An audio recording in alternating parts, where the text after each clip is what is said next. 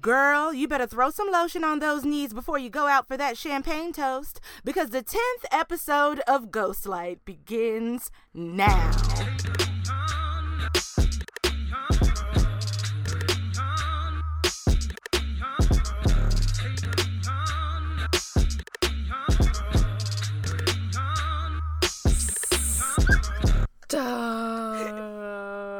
You're welcome. Because a lot of people, a lot of people don't realize that once you take off your tights, you also need to relotion after that. Like once you take off your dance tights, once you take off your costume and you sweated off the lotion, and now you had your opening night champagne toast, like I you have honestly to reapply. feel like similar to a wedding.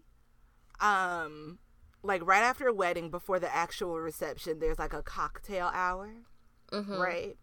And that's to give time so that the party can take pictures. If the bride Right. wants to change into her reception outfit, which if I ever get married, I will be doing, because how am I gonna break it down in that nice ass dress? Amen. Um, I feel like there should be something similar after an opening. Like give them people some food or something else because my God, the We real rushing. tragedy not isn't maybe isn't what happening in that dramatic scene on stage. The real tragedy is being in that dressing room with all the different spritz and hairsprays and Mm-hmm. uh, just a forest of perfumes.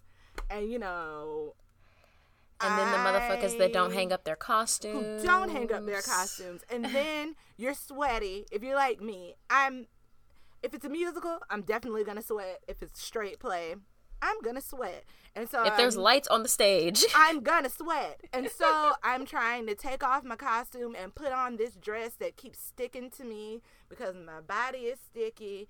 Mm-hmm. And then, you know, let's I'm gonna keep it real, even though some might not. I'm also trying to put on a Spanx so that, you know, I can be cute because I have given birth. And it's just a lot.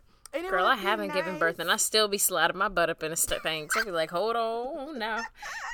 girl and it would just be nice and then you know you're trying to touch up your makeup a little piece because there are people at that champagne toast and you're hoping might give you another shot at a gig once this Right. gig wraps up not just like i know our family and friends y'all think we're being cute for y'all we're not we're Yeah, we're not. trying to be cute We're trying to smooth trying for to the people through. who are out there um who we are hoping will give us another job after this job ends while we love y'all because we work on gig work. Hello. We're doing gig work, not real work. Hello. And like while we love y'all and appreciate y'all, that's why we gave y'all that shout out in the bio. The point is, we need more time. Because some of us do be still like they we do the best we can. We do the best Even we me, can. myself, there've been like a touch of ash. Or you know, my like, edge uh oh, that ankle. that edge control that I tried to put on, you know, might have sweated out in me trying to put on the Spanx, as I said earlier. All oh right. my goodness. What up, y'all? Uh, my name is Mara Williams. And I'm Elena Walton.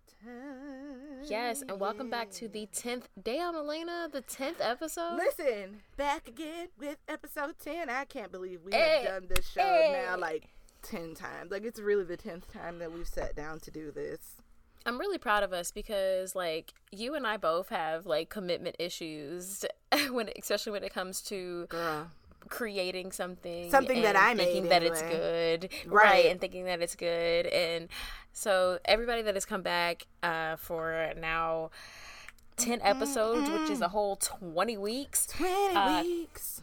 thank you like what thank you so much And actually And- care if the episode is coming out. Like, y'all aren't just being like, Lord, my po friends, they clearly have no jobs and no life. Let me go on and listen to their little show. There, y'all are like, "Bi- so I feel like y'all aren't, aren't listening to us on mute just to give us a view. I feel like y'all are actually listening. Right! I really appreciate it. Like, Listen, like I'll like um this like this past week for this announced like episode like announcement or whatever like it came out in the evening it didn't come out in the afternoon as you know we usually do it and somebody Mm-hmm. slid right on in my inbox and said so are you gonna announce the play or what like what's going on i don't I love it. understand Like, check I said, us. oh, you better gather us yes you check better us. let I love know it. you're enjoying Especially because show. like Elena and I we're a two man band right now, Right, and our our goal is of course to expand, but the fact. But we are still in this like we don't know what we're doing and we're trying to figure it out. Sure and oh shit, the sound doesn't sound great. What are we gonna do? Are we gonna put out the episode? So Honey. just hearing back from you guys is very encouraging for us. So thank y'all. And we back. How are you, Elena? How have you been these past couple weeks? Um, I've had my ups, I've had my downs. Um, Mhm. due to the bullshit that took place um yesterday. Uh, I'm not so great, which we're gonna get to into um in a second. Um, just trying to keep hope alive, and yourself. I'm I'm okay. Um I have just returned from like a mini vacation for Bay's birthday, which was nice. Yes, happy birthday to Miraz Bay. Eh, Thank you. Oh, she says thank you. I'm sure she did. Um, but also just trying to, you know, it's the time of COVID. Trying to figure out if I'm going to ever use my actual degree.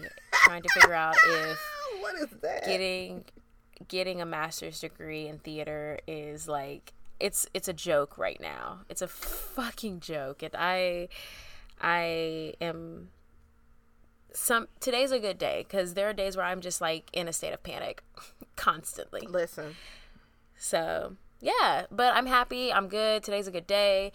Um I'm here with you. So, yeah, we here. We here. Yes. All right. Well, with that, um, we can get on into it. It's Yes. time for the morning announcements. Yeah, yeah, yeah. Okay. okay. I am I am loving this today. I, I am don't loving all know. of this. Y'all, I am I- loving all of it. I'm trying to contribute in some way beyond just y'all, you know. Elena be contributing way more than y'all think she she, uh, she be checking me, y'all. I do not. Okay. Oh my goodness. Okay. Um. So yeah, for the morning announcements today, um, I'm sure that somewhere in either theater or other forms of media, some wonderful things happened over the last two weeks. I'm sure that some trash ass things happened in theater and media over the last two weeks. Because, you know, where there's light, there's also darkness. And that's why we try to keep the light burning bright. Um, but on this here today, I don't care to discuss anything other than the injustice in the case of Queen Breonna Taylor. Um, that's all I care to talk about and acknowledge because that's where my heart is. Marah, did you have anything else, or are you with me on this? No, journey? I am I am 100% with you. I am just I'm saddened that it's I feel like every time we do a sh- um a play that very next week something happens that speaks right to the theme that we were talking about. I feel like it's happened week after week. And so our la- last week's episode of Abortion Road Trip and how we were just talking about um, injustice against black women or women in general. Um, and as soon as we said that, and at that time we still had hope alive that we were going to seek that we were going to seek and receive justice for Breonna Taylor, and then find out that once again, um, the the big house on the hill that is full full of white men do not care, uh, especially about a black woman and her life and um, the fact that these officers are not being indicted. And one did get um, in in trouble, but it wasn't for causing harm to Breonna Taylor. It was about potentially causing harm to a neighbor, and I just my heart is so heavy. yeah, let's talk about that. So,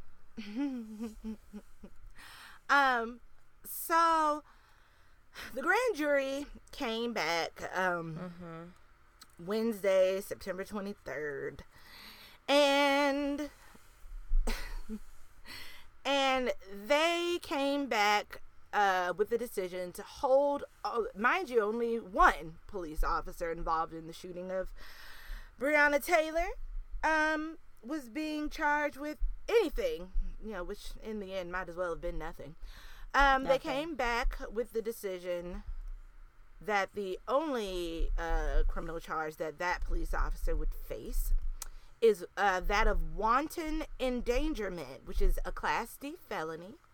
It is the lowest of four classes of felonies in Kentucky law. And the maximum sentence is five years, and the minimum is one year. Now, yep. um, he's also uh, facing, I think it's a $15,000 fine. Now, uh, we all know he's only going to have to pay 10% of that, which, in case you aren't ready to do the math, is only $1,500. Yep. Um, and we also know, despite all this flowery language and the good old, um, you know, uh, overseer they bought um, to stand on in front of the camera, who you know claims he is an attorney general, but um, the jury. You mean that coon? Yeah, the jury's still out on what exactly he is.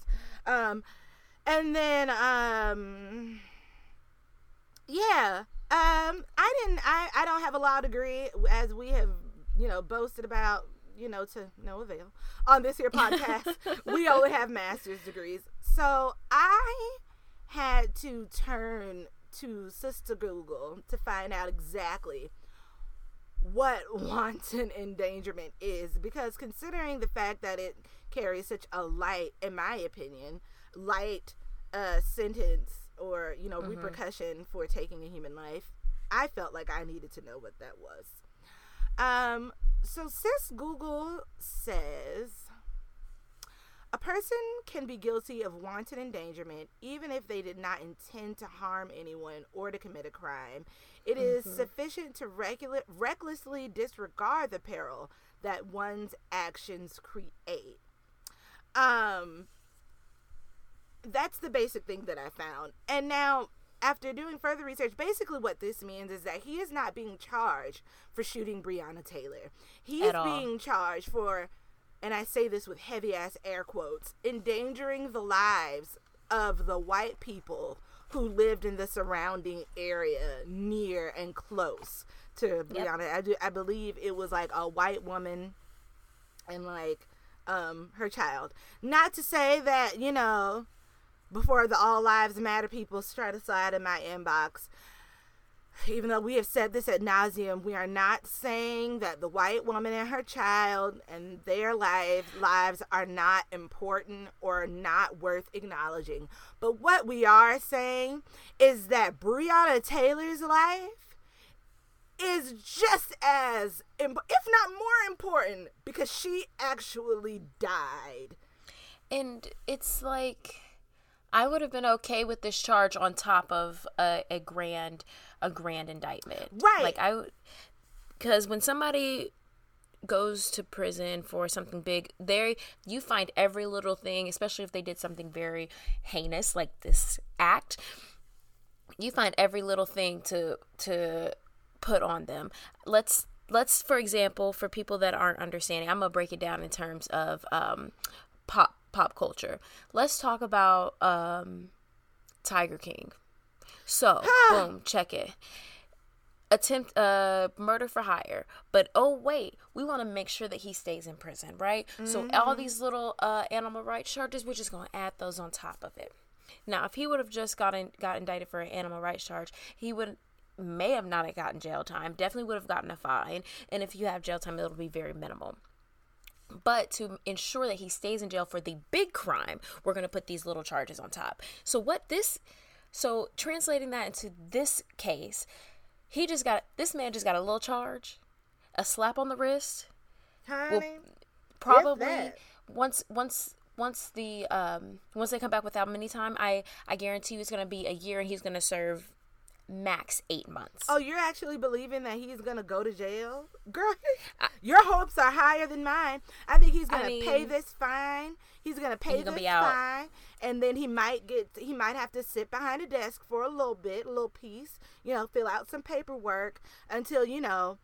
I guess they're gonna wait until, unfortunately, they kill somebody else that's black and you know, the media attention turns to that. And then, mm-hmm. you know, once we're fighting for another black life, because I, There will be I- I- another. there will be another because thus far the punishment doesn't match the crime, and so you know history has told us time and time again. I mean, it goes down to the basis of like you know raising children or training your household pet that if there are no repercussions to you know the actions then they're just gonna keep doing whatever the fuck they want. Children pets Exactly. and police.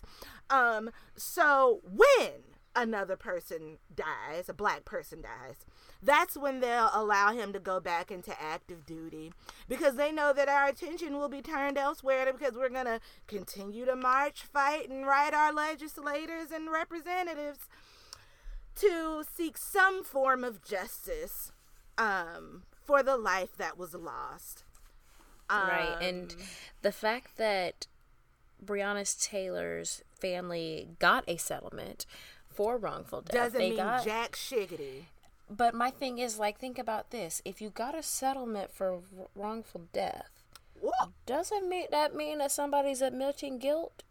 what a concept you I mean, know. th- that's just what I think. This is what I think. You know, I don't know nobody. Connections, coincidences. I think not. But since yesterday, like um, like Elena said, this uh, happened yesterday. Today we are recording on Thursday. And this is what kills me. Like they knew what was gonna happen. Yeah, jury isn't allowed to talk. Nobody's allowed to know what's going on. My whole black ass. For days leading up to Wednesday, damn near a whole week, the governor, the mayor, anybody with a red phone to pick up and make a phone call has been setting up um, all kinds of restrictions and barriers and guidelines for the citizens of Louisville and the surrounding citizens of Louisville. Um, 'Cause they knew what the- what it was. all these things because they knew that we were going to have a visceral reaction um, to Yeah. all of this. If we have any listeners in Kentucky, just please stay safe. We know we know that you're upset, and in my opinion, burn it down. But uh, please, please stay safe.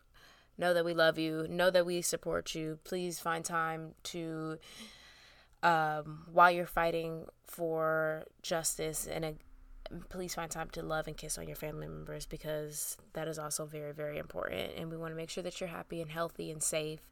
Um, we don't want this to continue to happen, but we know that it's going to. It's it's the very disgusting truth. It really is. And, you know, we've talked, if you want to know why we sadly are sitting in that, um, in that very unfortunate truth, um, go listen to episodes one through nine. Yeah, we we well we lay it out for you. Finish Yeah. this episode too. Yeah, it's finish coming. this episode and then go listen to episodes one through nine. Um, Mm-hmm. you know, if you want to give a start with episode two for a little razzle dazzle. Um, at the because that's when you know we recorded that when George Floyd and, and Breonna Taylor um We sure did. were just murdered. So uh, that's all I got. That's all I gotta say Uh, yeah. Um, Um, also, you know, congratulations to folks that won Emmys. Proud That's of y'all. right. Black people won Emmys. Black people were nominated for Emmys. Still Black not people making enough. history. Hello. Still not enough. But we love. We still love to see it, and we want to see more progress on that front as Absolutely. well. Everybody that please make sure that you are checking your state ordinances and make sure that you're registered to vote. Make sure that your voting Yes, Lord. registration is up to date.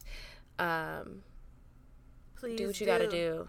Do what you got to do. Put on the whole armor of God. I know we scared of COVID, but put on the whole armor of God, and you know whoever you believe in, and go to these polls, y'all, because, whew, These mail-in ballots are trash.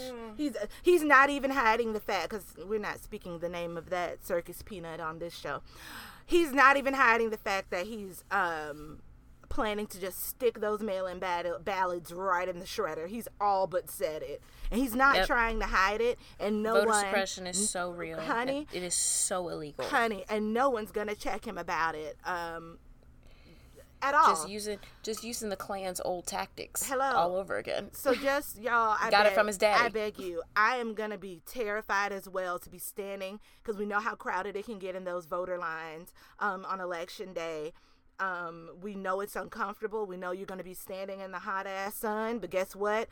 Your ancestors marched up a hot ass street. So stand there, put on your gloves, put on your mask, and keep some hand sanitizer, whatever you need to feel comfortable in your back pocket, and get in your vote. Yes, it's very, very important. All right, you ready to move on? Let's do it. You gotta, you gotta do the thing. Oh. ding, ding, ding. I thought you had another song for me or something. I was I ready for did not, girl. song. The let's do it was it. All right. So y'all, here we are. It is my week, yes, it is. and let me just say, Go. this playwright makes my heart so happy. He is quickly becoming one of my favorite playwrights of all time. Um, I love this man. Y'all, give it up for King James Ijames. Yes, Lord. Yes. Let me tell y'all about our playwright. Yes. I love this man. Let me tell y'all about um, our playwright this week. James Ijames is a performer, playwright, and director who was originally from Bessemer City, North Carolina. Shout out to North Carolina. Um, and he currently resides, however, in Philadelphia, Pennsylvania. Uh, he received his BA in drama from Morehouse College in Atlanta, Georgia. Come on, Morehouse man. Hello. And his MFA in acting comes from Temple University, again in Philadelphia, Pennsylvania. He is an associate professor of theater at Villanova University, and he was recently made a co artistic director at the Wilma Theater in Philadelphia, Pennsylvania. He is one of three new artistic directors um, to join uh, their team and what they are calling the new chapter over at that theater. So, shout out to y'all. Um, as a performer, he has um, appeared with the Arden Theater Company, the Philadelphia Theater Company, the Wilma Theater, Baltimore Center Stage, Mockingbird Theater Company, and People's Light and Theater. Uh, his plays have been produced by Flashpoint Theater Company, Orbiter 3, Theater Horizon, Wilma Theater, the National Black Theater, Steppenwolf Theater, Definition Theater, and Shotgun Players. Listen, Yes. um, he is always here for a developmental work.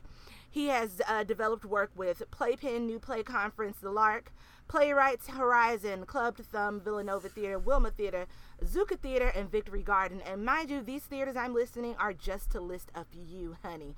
Um, earlier I mentioned that he has done work with uh, Orbiter 3 and that is uh, a playwright producing collective, and he is a founding member of that organization, Orbiter 3. Honey, he has awards for days for acting, directing, and playwriting, but for the sake of this here podcast, we're going to stick to listing just a few of the awards um, that he has won uh, for playwriting. He was a 2015 Pew Fellow uh, for playwriting, the 2015 winner of the Terrence McNally New Play Award for his play White, which is one of my faves. Uh, he um, was the 2015 Kesselring Honorable Mention Prize winner for this here play that we are going to discuss today. Uh, to discuss today, and he was a 2017 uh, recipient of the Whiting Award. He is a proof that delayed is not denied because in 2019 he went on back to the Kesselring Prize and swooped up that award for Kill Move Paradise. Hallelujah. yes. Um, some of his other works include Reverie, Tank Strangers See the Face of the Divine in the Condensation of a Water Glass, which is on my reading list because, yes, Lord. Um, Kill Move Paradise, Fat Ham, TJ Love, Sally Forever, Youth, Mass, uh, Matter Out of Place, White, and Moon Man Walk, just to name a few. This man has a catalog for days. Just go read. Everything I have read by him, um, I have loved, and this play that we're discussing today is no exception. Um, when discussing his work, uh, he says that all of my plays pull from history or current events, but also so, uh, sort of upends those things and turns them on their head. It's a marriage of the hyper hyper theatrical with a known concrete content. It's a matter of what's the best way to make the familiar strange and the strange familiar. Give it up for our playwright this week, James Ijames. I stand, sir. Um, yes. So we are discussing his play today, The Most Spectacularly Lamentable Trial of Ms. Martha Washington. A little about this play. This play had multiple readings at the Wilma Theater PlayPenn um, and National New Play Network. Those readings spanned between 2013 and 2014. And its first uh, fully mounted premiere was at Flashpoint Theater Company in 2014. Um, other productions of this play were at the Allied Theater Company. Most recently, this play was meant to um, be put on at Steppenwolf Theater in Chicago, Illinois, between April 2nd and May 17th of this year. It was going to be directed. But we know what happened then. Girl. Um, it was directed by the one, the only Miss Whitney White, which, honey, go Google Miss Whitney White. Um, Mm. She's not here to play with you, and she wants all her things. Um, she was meant to direct. However, on Steppenwolf's website, they said midway through the rehearsal process, with heavy but protective hearts for our artists, staff, and audiences, we decided to postpone the production of the most spectacularly lamentable trial of Miss Martha Washington until the 2021 22 season. While later than anticipated, we can't wait to share this stunning work by playwright James Ijames with you in a future season. You all can go to the Steppenwolf website and you can check out pictures and videos um, from their rehearsal process, um, which looks absolutely gorgeous. And I pray for the sake of an audience who needs a good work and a good word, and for the artists who are involved, that they are able to follow through with that production because I don't want to see nobody out here without their job because of cis corona and all her shitty Okay. ass ways. Um, so getting into it, let's get into our players. Yes, tell me what it's about. Honey, in the script, uh, our players they are uh, uh, separated. Uh, they're separated into two categories: the living, which include Martha Washington, who's 70 years old, George Washington's widow, mother of America, slave owner, and Dandridge, mulatto half sister of Martha, who is a house slave. And then you have the chorus of Negro slaves, part backup singers, part storytellers, and they are Davy, a house slave, Priscilla, a house slave, Sucky Boy, a house slave, Doll, a house slave, and William, who is uh, described as being 10 to 12 uh, year old, who's a bo- years old. He's a boy slave, and he is Anne's son. The other category of players are the Visions. Abigail Adams, who is the new First Lady, she's played by Priscilla, described as not so nice. George Washington, who is 30 years old, dead president, former slave owner, he's played by Davy. Mr. Lawyer Man, ethnically ambiguous, could be anything. Martha's legal counsel, played by Sucky Boy. Mad King George, who's King of described as King of England, played by Davy. Queen Charlotte, Queen of England, pithy, game show spokesmodel type. Think Barker's Beauties on The Price is Right.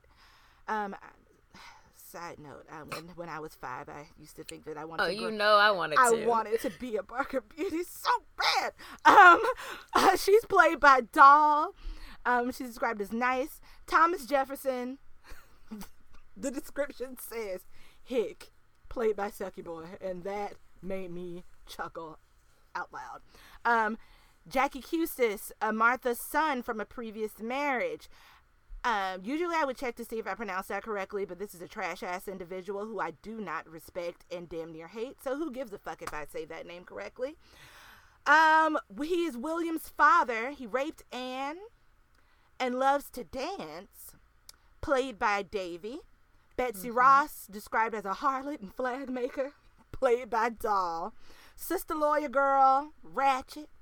Around the Way Girl, very in uh, quotes by the playwright Urban, uh, also played by Doll. Southern Planter, short.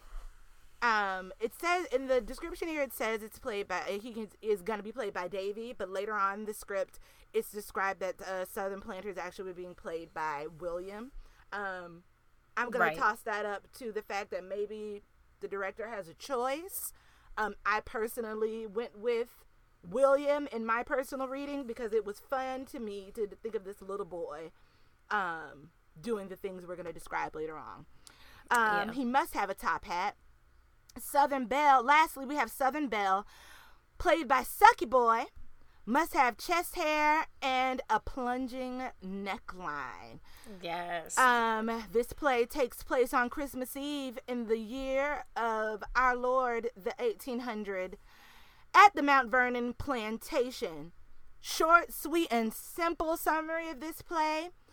Uh, Martha Washington is on what the slaves are hoping is her deathbed with a high fever um she falls into having this fever dream and uh chaos ensues. She has to face the judgment of the her slaves as well as other historical figures mm-hmm. um as well as her ain't shit ass offspring. Um and then you know things happen and we're going to talk about those things I personally picked this play because we have had two episodes in a row of tears. This is a comedy, dark comedy farce, and I just felt like if there's any we time that we needed to laugh, it's now. And I felt like y'all needed it too. So, Mara, what did you think of this play? You know, I really like this play. I was um my guard was up going into reading it because um when it comes to us kind of reenacting slavery, it usually just it's hard, it's not fun, it's usually done in poor taste.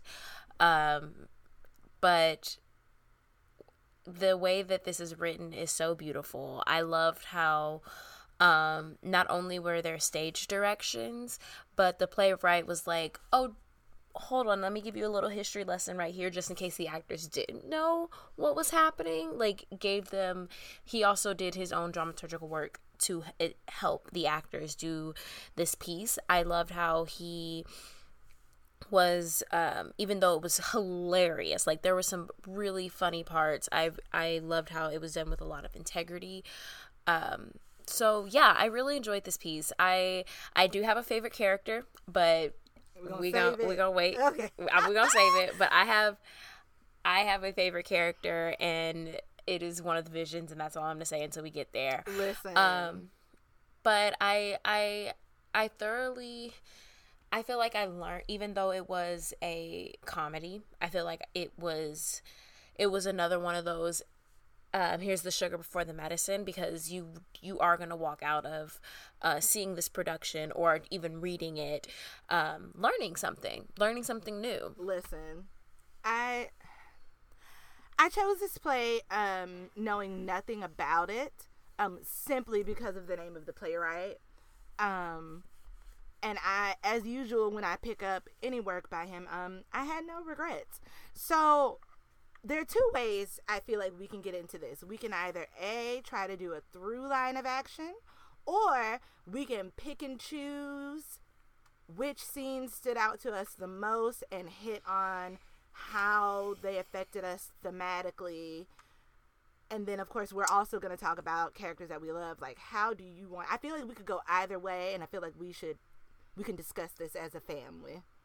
Okay. Um, I feel like you already let us know there's a fever dream. She's meeting people. I think if we just kind of, I think in order pick our favorite scenes because yes. there were some that like, it was nice that it was there, but I also didn't need. I mean, That's like fine. it didn't. It helped give me a little information, but I didn't like need it. No, it's fine. So, um, we know that she's sick. She's on her deathbed, right? Like you already told us that, right? So, but when she like jumped in this fever dream and um oh before we start there were just some some really beautiful quotes. So there are about so there are about four quotes. Um but i think that the one that stood out the most to me was this very small quote and um it was said by napoleon bonaparte bonaparte not sure. Um and awful. it said a celebrated people lose dignity upon a closer view.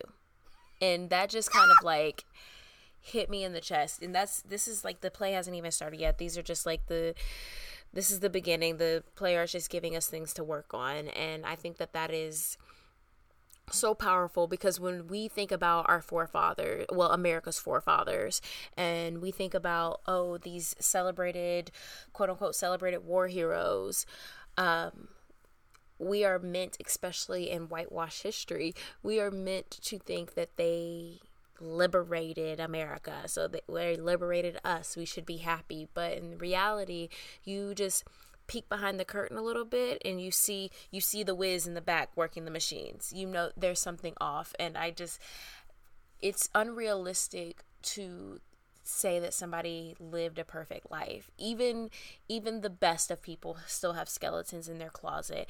And in this case, we're talking about these celebrated quote unquote forefathers who had a lot of skeletons in their closet that many people try to wash away. And I I think that that you can still say that somebody did something positive but it is just it's um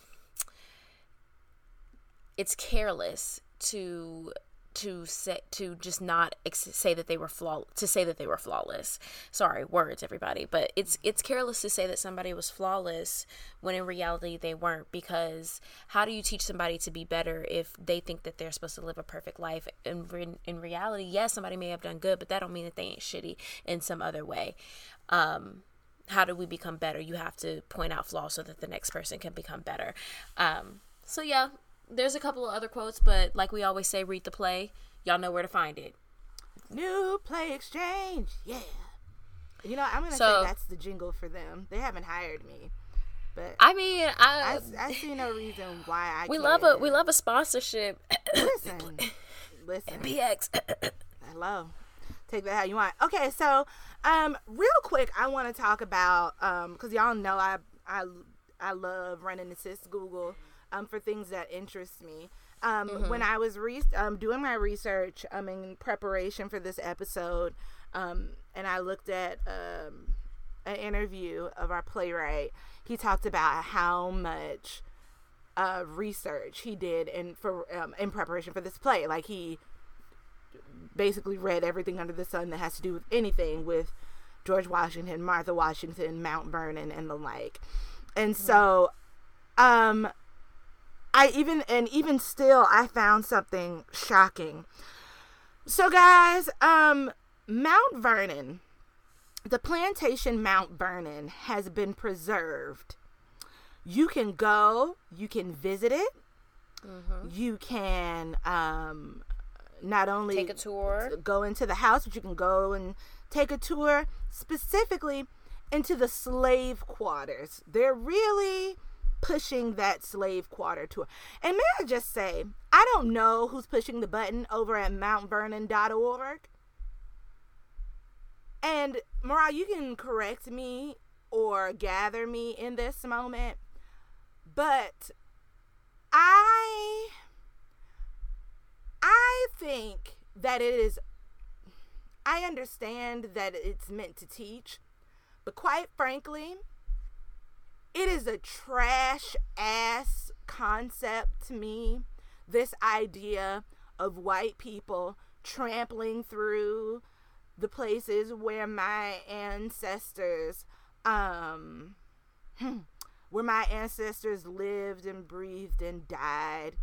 Mm-hmm. Um I think it is in poor taste um to promote and really push how authentic and how well like I don't know if it's the language. Y'all go to the website and y'all let us know what you think.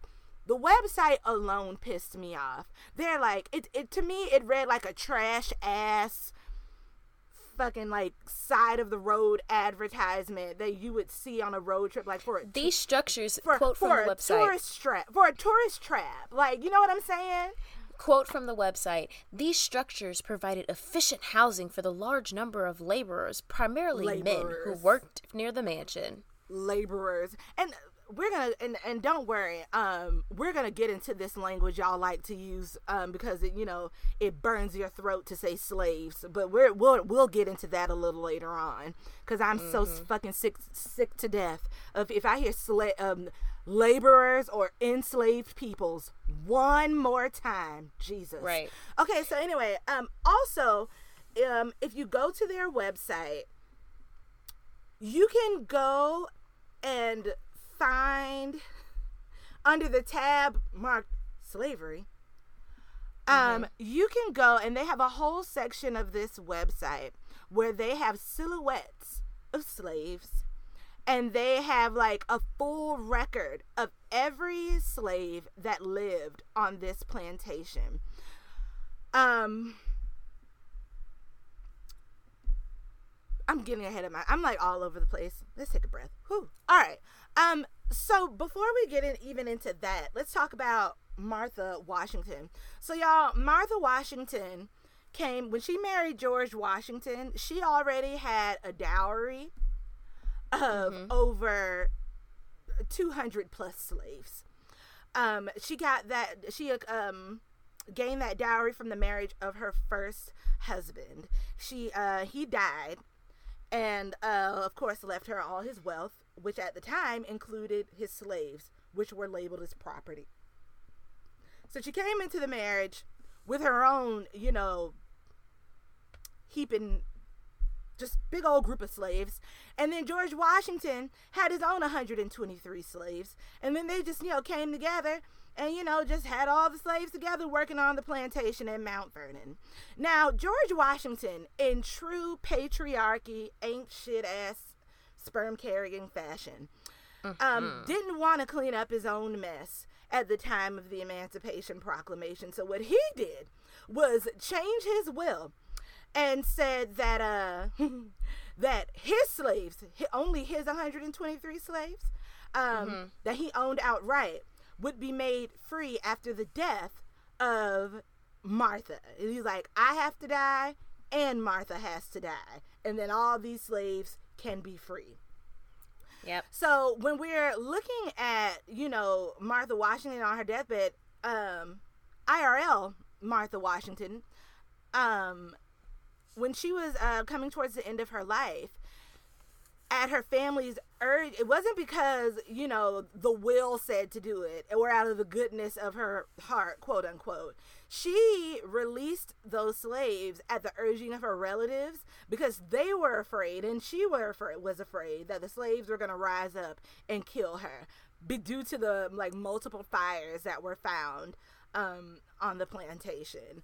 Mm-hmm. Um, and so it was after that that she decided to set her, you know, her late husband's slaves free. However, the slaves that she brought into the marriage that she inherited from her husband remained her slaves until the day she died, and she distributed those slaves as property amongst her grandchildren and left mm-hmm. instructions for how those slaves should be divided amongst all future descendants, like, you know, from the Custis family line. And Correct. so, um, like her great granddaughter, grew up owning a portion of these slaves, y'all.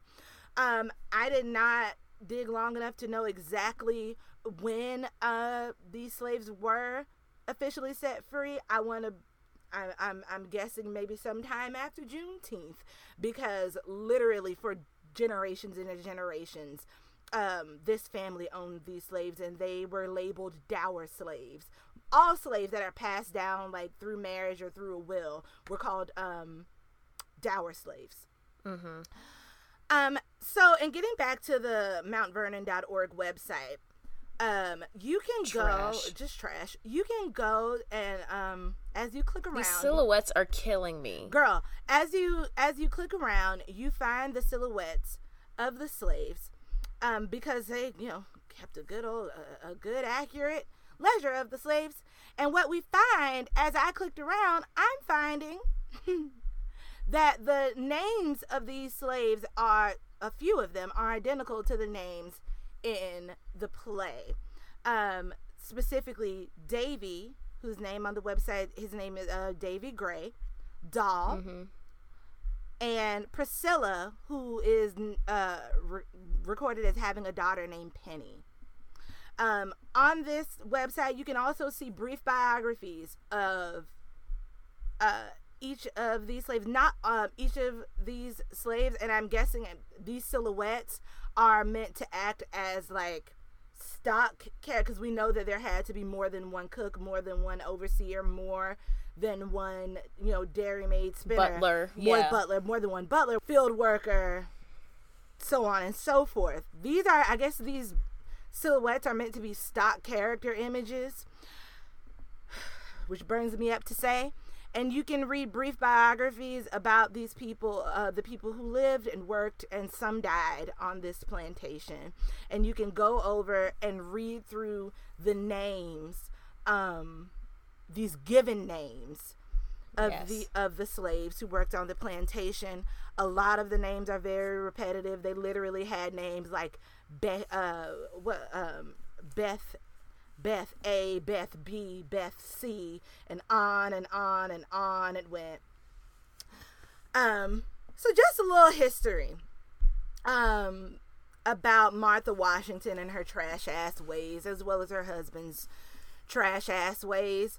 Um, I don't know who's gonna go to Mount Vernon and see that bullshit, but I know it won't be but me. But it won't be me. And it won't be anybody who can claim they received any kind of sponsorship or money from me. Okay. Um so there's that.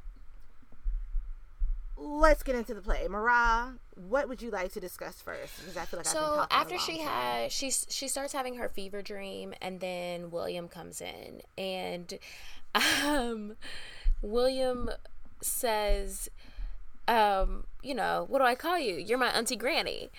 And and which we learn later why is because um, William's mother, Anne, was raped by uh, by the son, and that's how William came. So that's the aunt, but also their sisters, because her dad, her dad raped her mother to have Anne. That is correct. So she's like, You're my auntie granny. My mom is your sister. My daddy's your son.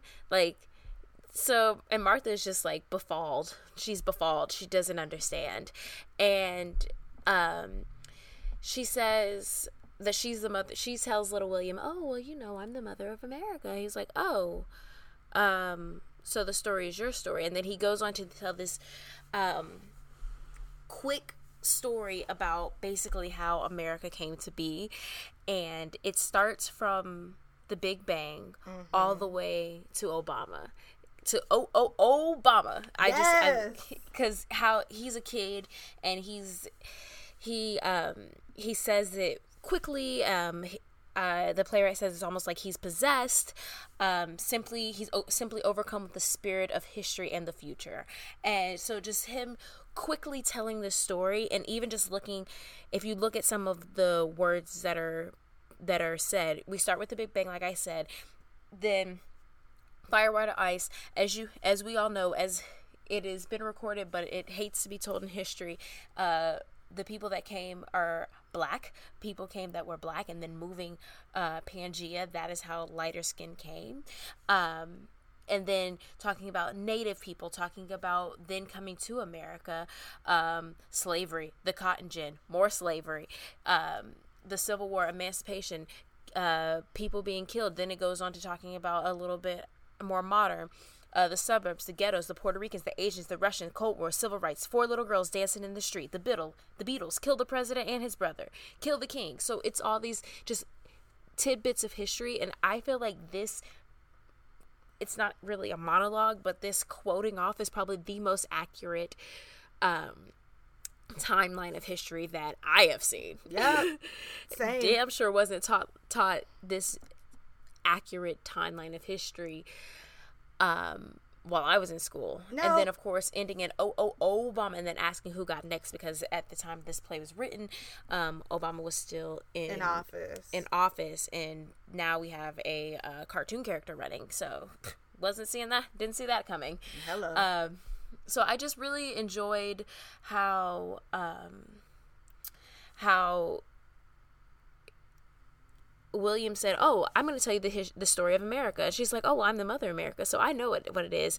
But he had a he had an entire different story because his story had the real truth in it. It was peeking a little bit behind the curtain to see that truth.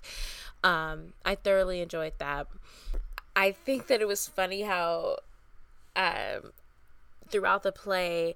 Um, Miss Little, Miss Little, what's her name? Martha, uh, mm. Marissa. She, her paranoia was getting the best of her.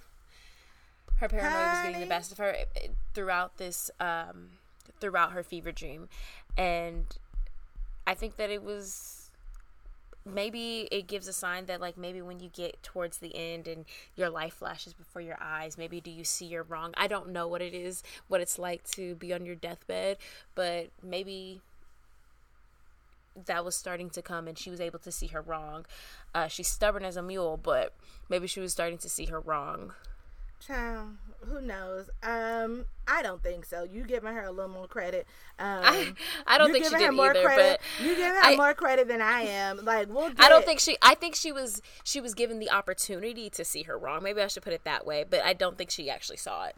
no, absolutely not. Like, I feel like that's like the last because we're gonna talk about that last scene. Um, the last scene of this play. But child, you're giving yes. her a lot more grace. I have no grace for this woman. No. Um, I almost I almost feel like as um, much accountability as they threw her way, um, or trying to force feed her that accountability.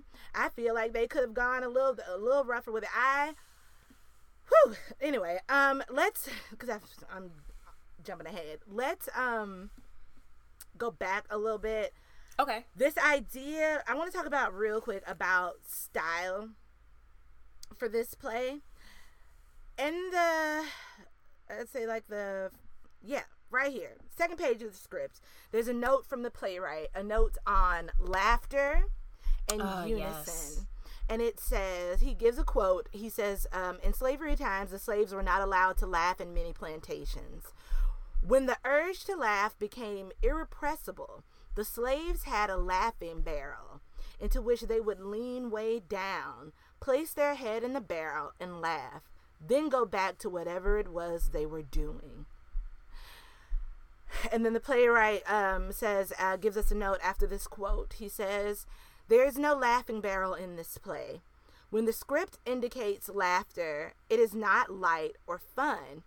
It's more like showing one's teeth, especially in the case of the slaves. Their laughter is hostile, loud. Laughter is a weapon. Unison should be fully, uh, falling on one accord. Uh-huh. It's not overlapping. When more than one character speaks a line, it should feel like a thousand voices. When thunderous, it indicates it should shake the room.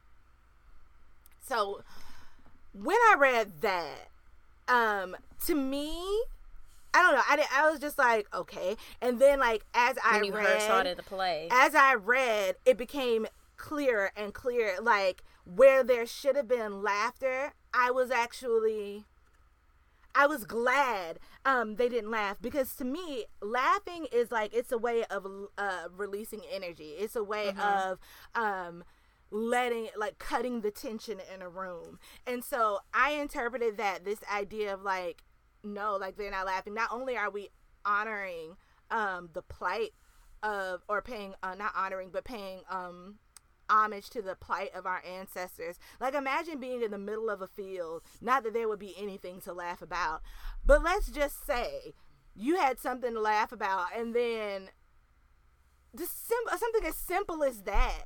Um, you gotta who knows where the laughing barrel is. Like, I would have to do more research about that. Like, you can't just drop everything and drop everything and run and stick your head in the laughing barrel. You gotta suck that shit up. And so, mm-hmm. in that, I love this idea that there's no there was no laughing in those moments that were laughable because just like our ancestors, you got to suck that shit up. No one's mm-hmm. to cut this tension for you. No one's to um let you that pent up energy that you're feeling that you need to relieve that would be put you at ease that would come out with a laugh just like our ancestors sit in it. You're gonna sit in it and then and you're gonna take this information and you're gonna hear us on this here today. The idea that the idea of an audience having to sit on that while also being slapped in the face with these moments of um, unison and when there's um, the slaves in the play were on one accord and it very much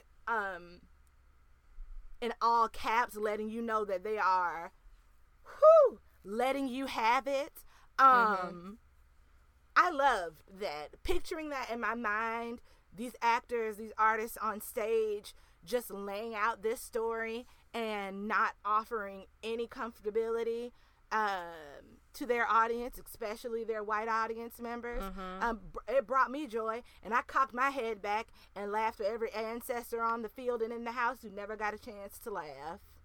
Yeah, it just thinks it makes me think about even today, um, how a group of black people enjoying their time, enjoying enjoying their presence, sitting sitting at a restaurant, enjoying each other's presence, laughing, how uncomfortable that makes a room of white people. When it's people just literally just trying to enjoy fellowship, enjoy being around one another, just how uncomfortable and it's like seeing joy on a black person's face, like pure joy on a black person's face is just I they can't even fathom it. Something must be wrong. Danger must be uh behind the bin, you know what I'm saying?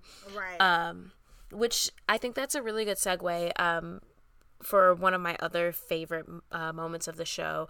But like I said, the, this uh, playwright was just so thoughtful in every single word that was on this page. So in our and in your hymnal at the top of page 31 um so what's happening is um, fever dream is still happening uh, martha says that she's cold so everybody's gonna be like oh we're gonna come in and we're gonna make you warm fire Yes! fire in the fire in the furnace blankets and this is like y'all this page this it's like a 94 something page script and this is on page like 31 um so but the note from the playwright which i just I love these notes. Blackface minstrelsy came from white performers watching slaves entertain each other through stories, jokes, song, and dance.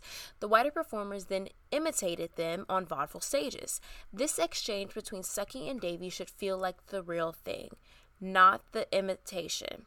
I should have the full broadness of vaudeville, but be completely steeped in the truth. They're performing significantly for Martha and each other. Imagine if the stereotypes you created suddenly became hyper real and attacked you. That's what's going down there. We should feel as though they could hug Martha or strangle her, as quick as humanly possible, but clearly as possible. So I just I I I just we've talked about minstrelsy and blackface and how disgusting that was in the vaudeville stage and how um, so many white uh, performers dressed up in blackface and then how black performers in order to make money had to put themselves in blackfaces play, blackface to perform. Um, and i just feel like this note from the director just gave a deeper knowledge of where blackface came from because I was like there and he says he says early in the script like these characters they they're slaves but they're like you and me. They have souls. They have lives. Their their stories are deeper.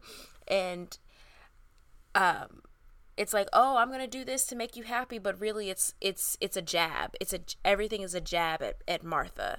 Oh, yeah. and that's how they're entertaining themselves. That's how they're entertaining the other um, ladies that are in the room uh, bringing the blankets in. And so just this script of them and then within this script we learn how sucky boy got his name. Um, as elena has stated earlier they weren't very creative. They also did not allow the mother of these children to come up with names for their children themselves. Um, so sucky boy which martha thought was just a hoot. Oh she thought it was terrible. So davy says mrs washington where are you and master washington come up with a name like sucky boy? And then she says we uh, he he wouldn't wean off his mama and work. Terrible thing actually so a baby being a baby was terrible Mind you, this weaning that she's talking about, slaves on a plantation, um, children weren't expected to work, have like a work assignment until they were 11 years old. They were between the ages of 11 and 14. Um,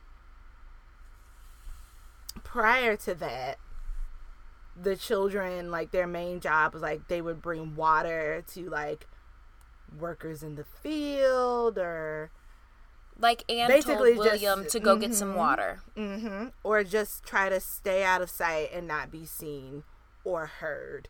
Correct. Um Anyway, I just wanted to throw that in there. Go ahead. I'm sorry. Yeah, we see that multiple times in a lot of um, a lot of film and a lot of theater that talks about plantation life.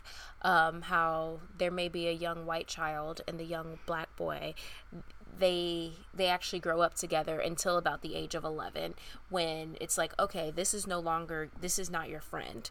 This is this is a this is your property. And you are allowed treating him with respect that kid with respect is no longer acceptable. We we see it depicted a lot. And i think that this was just a a, a really interesting way of um martha telling on herself she thinks that she's so noble and she's just so amazing and she's the mother of america but actually um you denied somebody a real name because of them being a, a, a child. But she was so entertained by this um, this minstrel this minstrel show that they're putting on. I just loved how it was how the playwright decided decided that this needs to be real. This is like this isn't like oh like um, when we did pancake queen and we are seeing a minstrel commercial this is like oh no mm-hmm. this is what happens in the in the slave house because uh, she's entertained. We don't get our ass beat, but we also get to be entertained. And while she's entertained, that may give us a, a little bit more um, wiggle room to, unfortunately, find joy in the work. Right. And not only that, because, but like, as he already stated, like, this is how minstrel shows came about because this is how white people that uh, you know white people that is how they saw us, mm-hmm. um, they were they felt like they were giving an honest representation that was also entertaining. Um, and so I think that moment um, was speaking to that as well.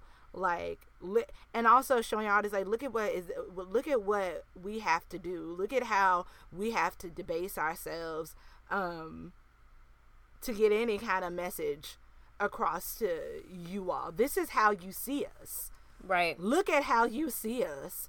Um so yeah, um speaking of white people, um if you unless you had something else you wanted to No, I'm good. Go ahead. Move on right along. Um a favorite moment of mine that came later on this conversation between Martha Betsy Ross and Abigail Adams, who we know Betsy Ross and Abigail Adams are being played by Doll and Priscilla. Yes, um, I love this part. And so the whole point of this conversation is to have an intervention. Earlier, when discussing the um, history of Martha Washington, I talked about how, you know, her family and her friends were like, whoo, girl you better let those slaves go and stop twiddling your thumbs like you know your husband told you to do in that will because you know they're not playing with you. They're gonna rise up. They're gonna kill you. So for your own safety go ahead and let these uh, slaves go. And so yep. that's we're kind of having um, a mock conversation um, um, of about that within this scene. And so what really um stuck out to me the most is toward the end of the scenes. If you go to your hymnals, um, this is like late in the play. I feel like we're just gonna jump around and talk about. We're jumping around, things. but I I'm fine with that. Okay, cool. All right, so um, here we are, page fifty one of your hymnal. Amen. And um, they are talking about at this point in the conversation, they're pretty much just like, you know, stand on your own two feet. Like this is supposed to be this whole like girl power moment, so mm-hmm. we think. And oh, so yes. Martha, um, not Martha, uh, Abigail uh, Adams says to Martha, like, don't let them, don't let them make you cry. And Martha says, I'm not crying. I don't cry. Never have. And Betsy Ross says, but you're free now. You have permission to do whatever you want.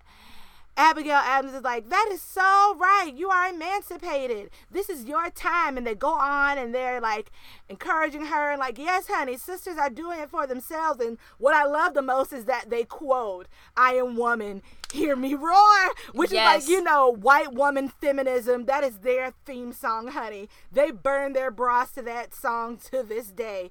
Yes. And then towards the middle, towards the end of page 51,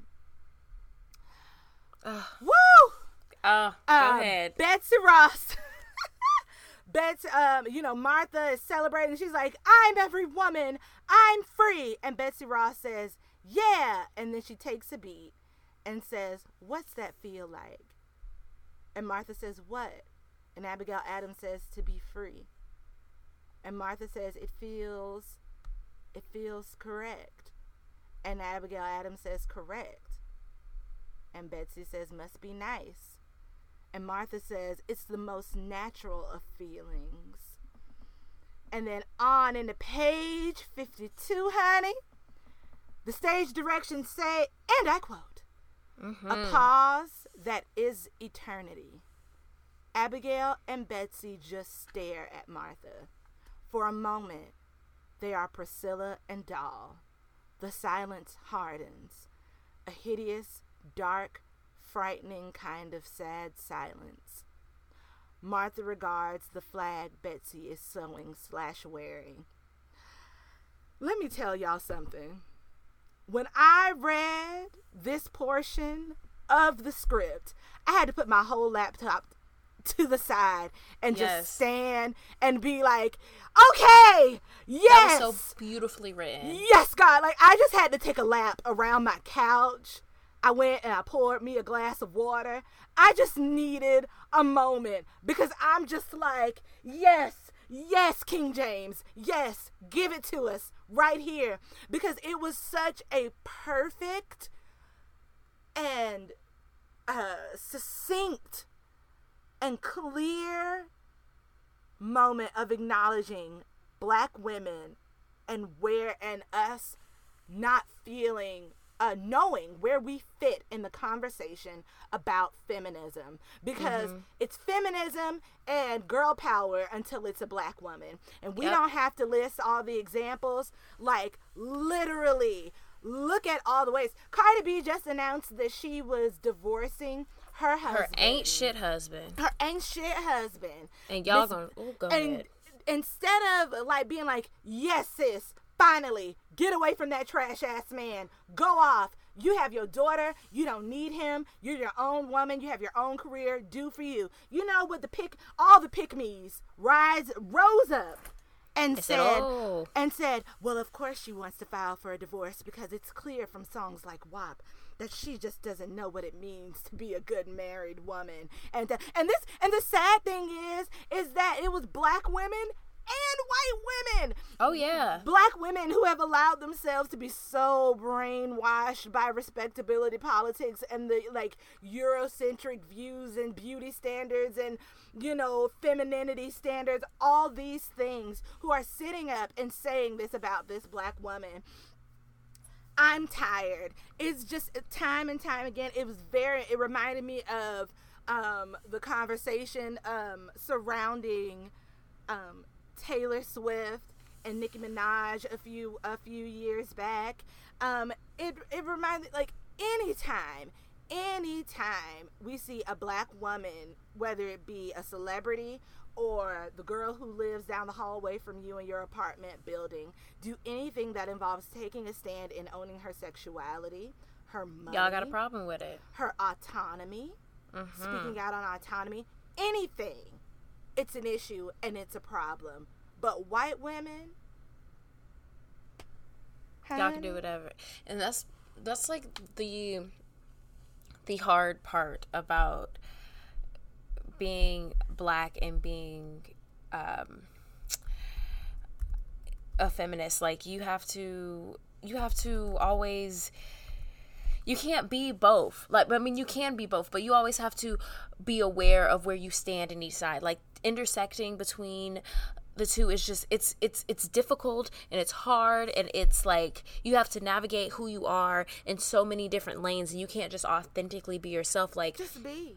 as as a feminist myself, I also have to realize that I am a black woman. I am a woman that um I am a woman that is well educated. I am a woman that is not only a black woman, but I'm also a queer black woman. Like now I have an entire um, another layer on top of that. And I'm gonna do a shameless plug right here.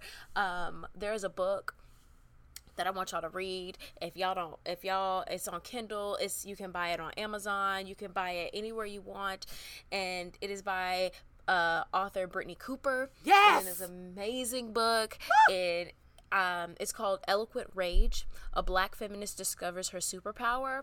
If we have white allies that are listening to this, I also encourage you to read this book because she she has said that this is not for just black women. It is centered around black women and is it is so beautiful, but it's also for those white allies that really need to learn a little bit more about what it is to be a feminist and a black woman and the queerness that is involved in that. And I just, oh my God, if you guys have not read this book, if you guys just look up Brittney Cooper, get into it, okay? Get into is, her.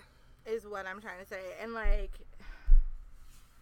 it also reminded this scene because I just recently um, got into Lovecraft Country. Okay, I, I don't know it yet, you, but I've, I've if you have Twitter. watched that. Twitter's, Twitter's, talked about it, but I haven't. Right. Um, my best friend, um, and I let her aggravate me until I watched that show because you know she gives me the leeway of talking about all her business on this year show. Um, but I watched it and this doesn't ruin anything for you. In the, in I'm just gonna in case anyone else hasn't seen it, but there's a moment in that show where a character gets an opportunity to live as a white woman. Mm. And when I read this scene, and like that character talks about how freeing it is, and while the character knows that it's wrong, that they want, they they crave and they yearn for that opportunity when they get to live as a white woman, mm. and how wrong that is, and how shameful that is. They're ha- they are willing to live and sit in that shame just because of how freeing it is like they felt while living as a white woman uh, the character got to tell someone the simplest thing because Lovecraft Country takes place in like the late 1940s, like at the height of Jim Crow. And so the like the simplest things is like saying you got my order wrong. Can you can you get this right please? Mm-hmm. having people say excuse me and get out of her way when you know the character is walking down the street mm-hmm. walking um, getting this job that the character had applied for for years and years applying and applying for whatever reason her their application is just never good enough mm. finally they get that job you know just the the smallest things that most people take for granted all of a sudden all these doors are open for them and all of that came and i remember watching it and being like I don't know about the messaging that this show is giving in this moment. But then I turn around and like and I read this and I was just like I That's empathize. Mm. I get it now. The the smallest things because that character was um, living where like that character was living with all of that gratitude and happiness for those small things being taken care of in 1940s and here I am in 2020 I know that there have been moments where I have been in a grocery store at a restaurant whatever and something um, was either wrong with what I ordered or I felt like I wasn't being attended to or I felt like I wasn't listening and I would just take a deep breath and just either reserve myself to either like fixing whatever was given to me or just waiting patiently until someone sees me and waits on me. And I had to come to the realization of the fact that as black women, we have become accustomed to not being seen up until this point because you know now black women we ain't taking that shit up for mm-hmm. years we have been saying we ain't taking that shit but it is so let me be clear that I'm talking about a realization I had about myself. I am not a spokesperson of for all black women. This was something I realized about me that as a black woman, mm-hmm. there is something inside of me that has I have come to being okay with not being seen in certain situations of my life. In my art, I demand to be seen. In you know, wherever I work, I demand to be seen. Um, and on and on, like other areas. But when it comes down to how I just live my life and move around in public, there are certain parts of my area where, eh, eh, certain parts of my life where I have, um, I don't want to say be comfortable. I'm gonna find the word. But what you're saying reminds me of Anne has this like mini monologue on page 55, mm-hmm. and I'm not gonna quote it, but I want you guys to read it. And it's about like deep in her chest, the the dark black her interior, and something that she says is like the, that place in her. It feels so good to touch when no one is looking, and she doesn't let anybody come into that space. So you may think like Martha's like, oh, but I know you, but you may think that you know me, but there is so much about me that I have to preserve and I have to keep for myself and I because that is what so that I can hold on to a little bit of who I am and what I am and what I believe in. And I think that it was so beautifully stated in this um, this little mini monologue that Anne has on uh, page 55. Yeah, all of it. I just and like y'all just bear with me. Like I'm on this journey with the rest of y'all and I'm still trying to I'm still just even at the age that I am now where I thought that I would be hopefully done with most of getting to know myself and what Shit. I'm about and who I am. Like I thought now I see like some of my friends who were already in their 30s when I would be like, I just can't wait to be 30 because y'all just seem to just the way y'all explain things to me and your femininity and where you are in your womanhood. I just uh I too want that clarity and they would cackle and be like, "Girl, I just understood, figured this out yesterday." And I didn't yeah. believe them. So shout out to shout out to my women friends who like keep me happy and whole. But um, yeah, I just it was shocking to me, and I was just like, it's so true. I wonder what that feels like.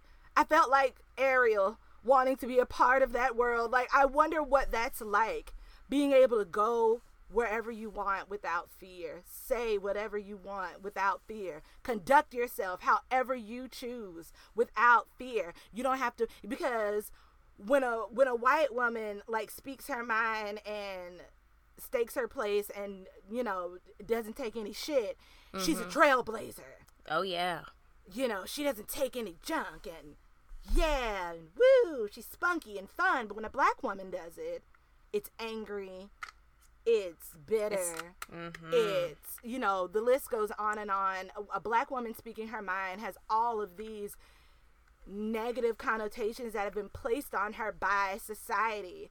Um, both, and the sad thing is, both black and white, by black men and white people.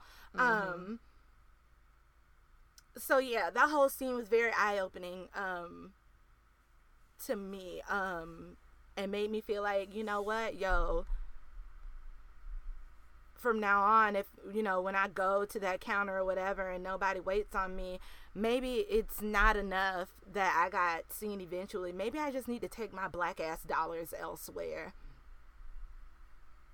I don't yeah. need I don't need um I don't need that whatever from the deli that bad. I don't need um that dress that badly. I don't need those shoes whatever. I don't need it that bad to right stand there and not be seen because I'm worthy of being seen. We are worthy black women of being seen. Yes. Seen, Sorry, that went heard, on. Understood. All and of those appreciated. things and appreciated, um, taken seriously. Ideas that we have are worthy of being put on the table and executed. Uh, people, we're magnificent creatures. Um, so this is one of this is my favorites. I'm moving down because we're just kind of I pa- passing a couple scenes. Some things are very important, but like we always say, we are only giving you snippets of this play. We encourage you all, like we always do, to read the play. But now we are going to my favorite favorite scene.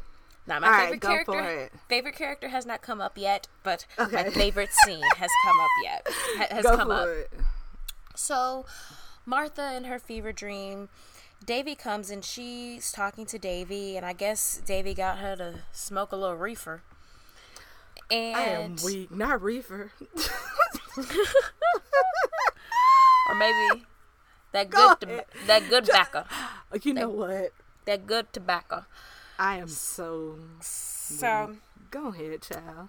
Martha then tells Davy and while she is high, you know, Not I voice.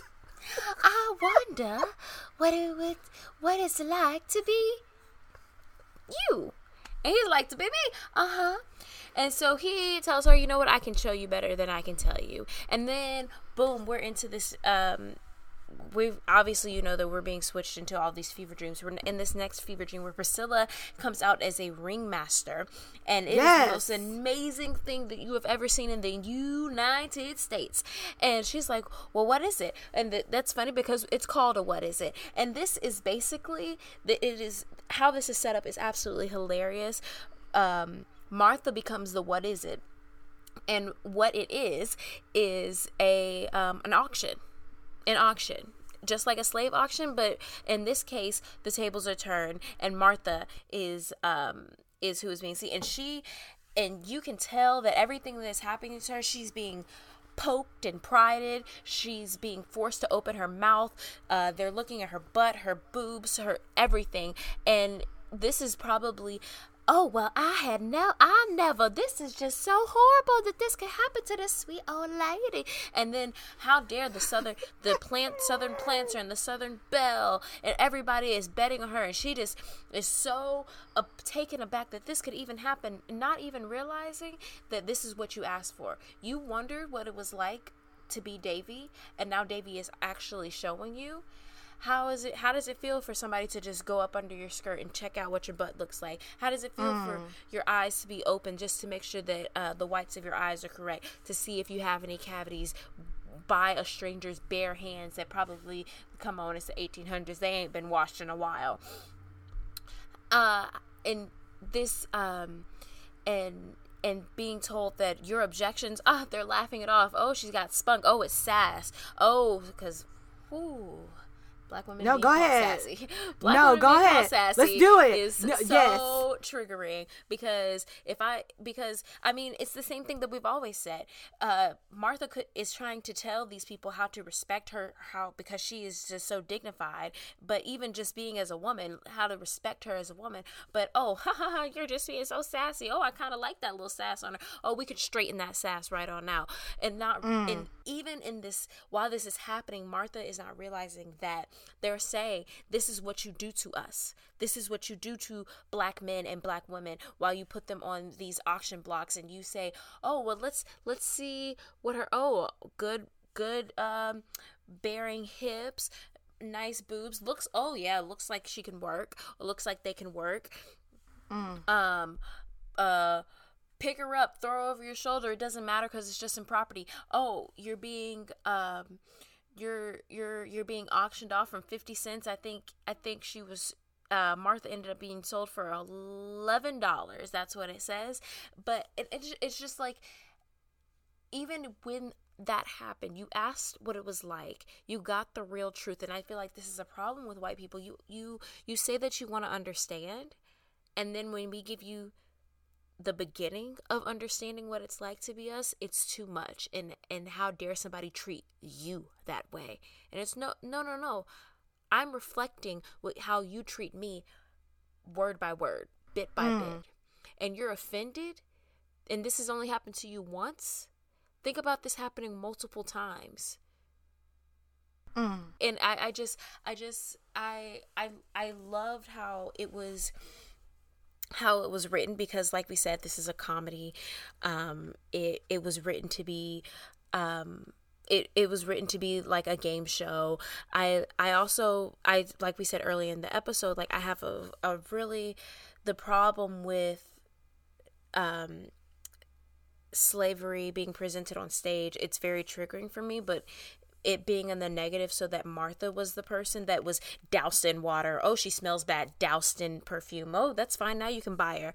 Um, it made it easier for the black audience member that already is very aware of this history to sit through and um, have a conversation about, but it also made it just uncomfortable enough so that the white person is like, oh my God, look what they're doing to this beautiful or poor, this poor white woman on stage.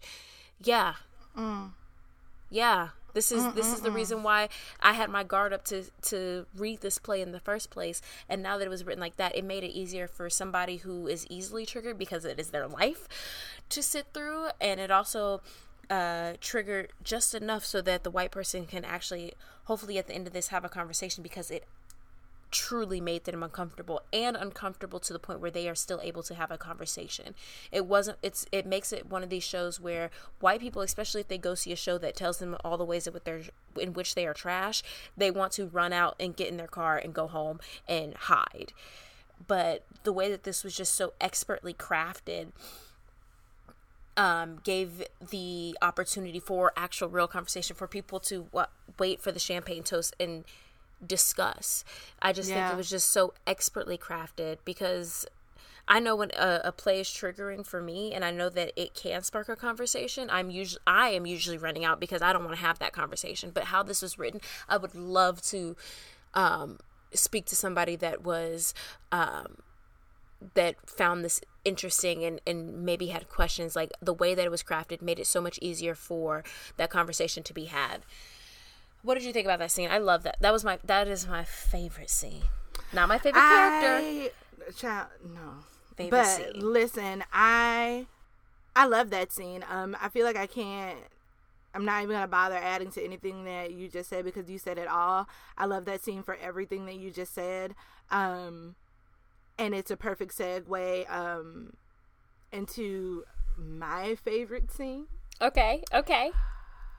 My favorite It's- scene. I mean, I have two top. This is like number one, and then the one we'll talk about later will be number two. My favorite scene in this play. Later on, Martha Washington, you know, because she's just like, I don't understand, you know, what's the problem? I've just been a good white woman and been good to my slaves. And so um, this is right after the appearance of Thomas Jefferson, and then they go into having a whole mock trial um, for Martha Washington. All of the black actors come on stage and assume um, different roles. You know, Priscilla is the bailiff. Doll becomes um, Doll becomes sister lawyer girl. I'm so Um, excited. Sucky Boy comes on as Mr. Lawyer Man. Uh-huh. Um, and like we're and the audience becomes the jury, yes. um, which I love. Um, and then you know they're questioning Martha, they're putting her in the hot seat, and you know trying to gather her. And so they're just like, you know what? Let's hear from the real, you know, person in all of this. Let's hear my from the favorite man character. the man, the myth, the legend. I knew he was gonna be. Of course, this person is your favorite character. Uh, the actor playing Davy comes on as George Washington. Okay, And so they thugged. They thugged that nigga out. In my mind, George Washington. Because okay, let's read the description, and this is perfect. This okay, good. We can have all of this conversation in one go. My favorite scene, your favorite character, bet. Um, the our playwright describes George Washington as um how commander in chief in his prime, regal, uh, and that George speaks with a southern urban dialect. In my mind, George Washington sounds like T.I. because yes. did you say T.I. too? Don't play with me. In my opinion, like, just peak ATL TI. peak ATL T.I., like straight out of the movie ATL. And, Yes. like they done threw a powdered wig on him On and that- put him on stage because that's how this reads, and I love it. Um, everything about this, like I'm just gonna read this short monologue to y'all. Please, please, please, go ahead, go ahead. I'm shut up. he says he's like he sees this after he's just seen like Martha, you know, after so long of him being dead. I'll, I'll if you're if you're gonna do the dialogue, I'll read Martha. But Okay, ahead. you can read. okay, you read. Uh, you read. Okay, so yeah, Morale's gonna read his. Why haven't we always done this? This is I don't know. We should have always done this. Okay, Martha, you're gonna read Martha. I'll read George. Are So you on page 83? I am at page 83, so you can start where like right where she says George. Like go Okay. ahead. George, where in Hades have you been? Hey there, babe. Don't you hate there, babe me? Damn, girl.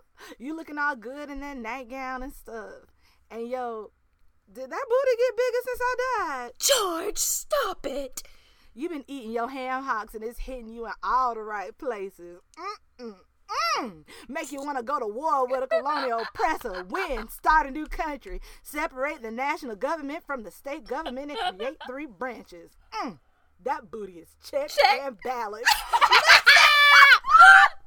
could, I could barely get through it without laughing. Oh my gosh! That is so like. so. I'm gonna let I- you take this. I'm gonna let you get it out because you love this. Go on. I Go just- on. I mean, like, I just loved. Oh my God! Thank you for making George Washington a nigga. Like, yes,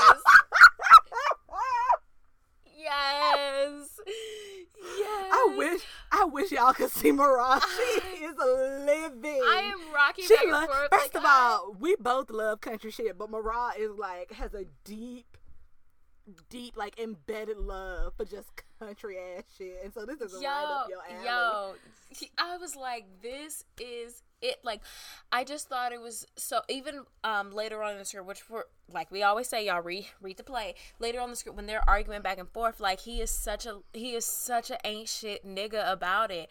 And I mean, George Washington, I mean, he wasn't I mean, black, George but he wa- Washington he wasn't shit He wasn't shit. right. At Awful. all at all. Awful. and uh even so much as like how niggas do and they take the blame and spin it on you and like it was just so it was so funny. But it was also like this uh, playwright chef's kiss. It was poignant it was so poignant. It gave you what you needed. It was right to the point. It was yes yes. I don't i don't really have words right now other than like yes well, here I'm gonna unpack why I love. Yes, please go, please, As things come up for you, just enter. Just i'll just interject. scream yes Yes, just go off. Um, the reason that I loved, uh, I love this scene is because aside from you know, uh, T.I. in a powdered wig, um, giving us wonderful uh, Southern black man realness, um, is because I loved watching um a white person having to take full on force fed accountability from another white person in another white person even though it is through the vehicle of this beautiful black man. Um you are getting this from and and and it also highlights the fact like we all t- always talk about how you know white people during the time of slavery used the word of god as like a weapon and you know wielded uh the bible um harsher than almost as harsh as they wielded a whip and used it to beat um their slaves with. And now that you know the, how that's created this warped um perception um about christianity amongst the black community. Like if you're black and um, over the age of 18 you have had that conversation at some point Right. um if not before because we know how gen z get down they don't give a fuck um they will they're gonna talk to you so but I, I feel like with that explanation comes the excuse this is me personally. I feel that white people use that explanation of Christianity and the Bible and how it played into slavery as a, an excuse as to why they did the fucked up things that they did. Mm. Like here in this moment, he's like, let's talk to you, the person, your personal morals, your scruples, your beliefs. You knew it was wrong. I knew it was wrong. We were in this shit together. So stop sitting back and using my will as an excuse as to why. Like, you came into, like, bottom of 84. George Washington says, No, man, real talk. Those are her slaves, son. I married into that. I mean, Martha was a pimp. She had like 300 cats working for her for free, man, picking all that cotton for free. She was all like, Slaves better have my cotton, pimping, your honor. So there it is, sis. Like, let's stop. Like, white people. And, and, and what's worse is that the same white people who are saying all lives matter, their first line of defense is being like, You're blaming me for what my ancestors did. Let's Mhm. stop Mhm. using the Bible and my sweet King Jesus and I know and who did and my, what my ancestors did as these excuses. You know, she came into this marriage with 300 slaves. Yep. You knew that slavery was wrong, sis. You didn't have to wait until after I died to let anybody be free. You could have let those 300 slaves free. You could have set them free anytime you wanted. Your Sure husband could've. died. Your husband died, and she sat around for a good two to three years. I'd have to go back and double check. A good two to three years before she even met a George Washington, living in the big house. All the slaves taking care of her and and her um two children at the time. Yep. Let, let's stop this. Stop saying you didn't know. Stop saying your husband, you was under the thumb of your husband and he held you down, sis. No. 'Cause it's Take bullshit. accountability. You did this. You did it. White people, y'all did this. Mm-hmm. Y'all did this. Mm-hmm. So when you and I, and I say this to say so when you when you crack your mouth and want to say something about looting and Oh. rioting and you know violent protests or whatever in regards to how black people react or like you know how their spi- our spirits are vexed by the, the by the shit that y'all do like take some accountability in that moment Yep. for someone, yes, we are running through the streets. And yes, unfortunately, sometimes black neighborhoods are affected and they do bear a lot of the like most of the like these all like these like violent protests and rioting and looting and all these things and yes black businesses are being hurt too but can you imagine like do y'all realize like hmm well, like what what do y'all expect for every action there's an equal and opposite reaction Amen. what y'all what you all did what you all are continuing to do like how long do y'all expect us like like sister hamer said y'all know what y'all did to us Mm-hmm. Y'all know what y'all did to us. So let's stop sitting around and acting like we And don't understand ignorant.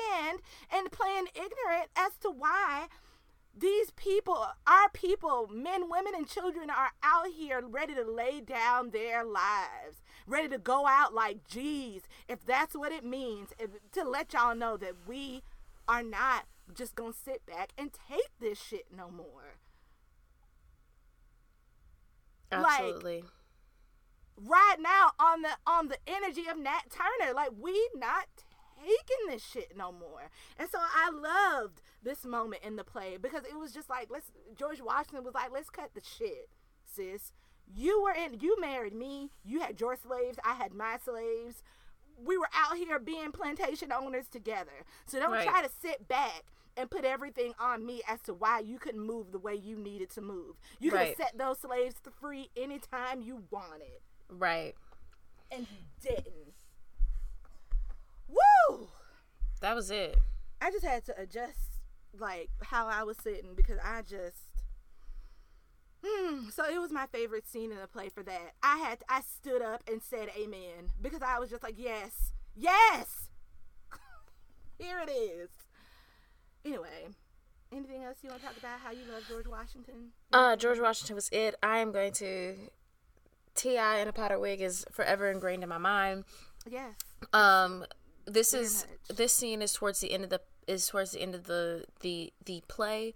Um, Martha stands up is is found guilty. She stands up and in her white woman screaming, "How dare you? She's the fucking Yes. mother of America." I um um tell me when I was unkind to any of you. I was so sweet. I am just this sweet old uh poor me. You might as well named her Karen. So Very Um, much Karen asking to speak to a manager. very very much so at the end of the the end of the play um martha is out of her fever dream just for a split second and sees william as we know william is the young boy calls william by his first name and this young boy of 11 or 12 was taken aback because she knew it. She knew his first name. Mm. And he's like, "Oh, of course." And this is this is the this is reality. This is not the fever dream. Right. Um so, you know, in reality he wasn't calling her auntie granny or anything like that. It was happening in the fever dream. Um gets um calls him by his first name, which was so just it was it was wild because he thought that he was just another person and he knows i think he is keenly aware of the fact that they are that he is of fair skin and they are related somehow but it also is a stark line between um what you may think that runs in your blood and mm-hmm. where you mm-hmm. stand on this plantation um so it goes into her telling him a story um mm-hmm. and then at the very end um he says that's a long way away. She says it always has. And then direct uh, playwright's note says she leans into William. She smiles gently but without kindness. She says, "Now, go get that wa- glass of water I asked your mama for." And then Martha's face grows stony. Mm. So through all of that, she hadn't learned a damn thing.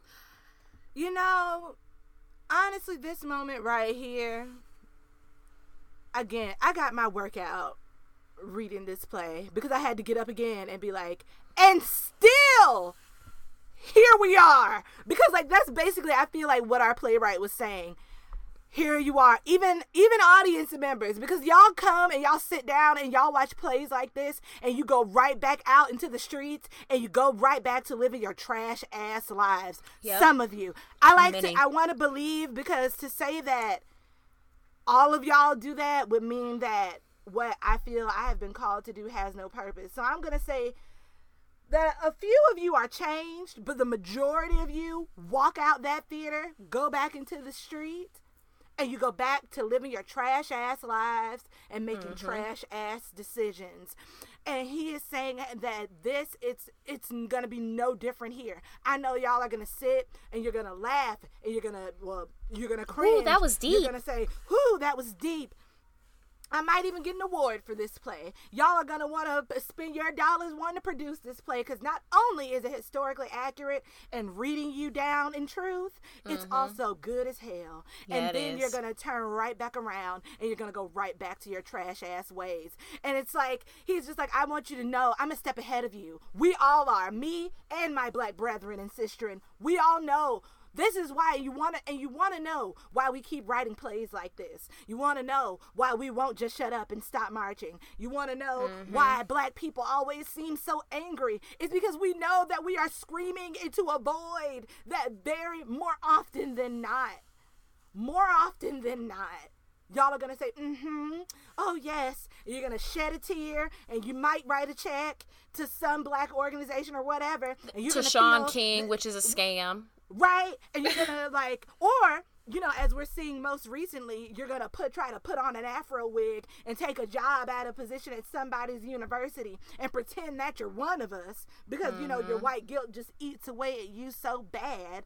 Um, but bottom line you're gonna turn around and do the same thing because here it is martha has went through this whole affair like huh, this whole evening like they're giving you very much um Christmas carol tea of mm-hmm. trying to get you to change your awful ways. And here it is, she um in this story like just like how I just said is telling this story to this little boy like mm, I acknowledge, I accept, I understand, I get it now. And then but at the end of the day, right back to self preservation. Now go get that water I asked you for. Right. And then the fact that he describes says that Martha's face grows stony, to me it's like, and then y'all go right back to being strong and wrong. Yep. Y'all will be strong and wrong on your deathbed.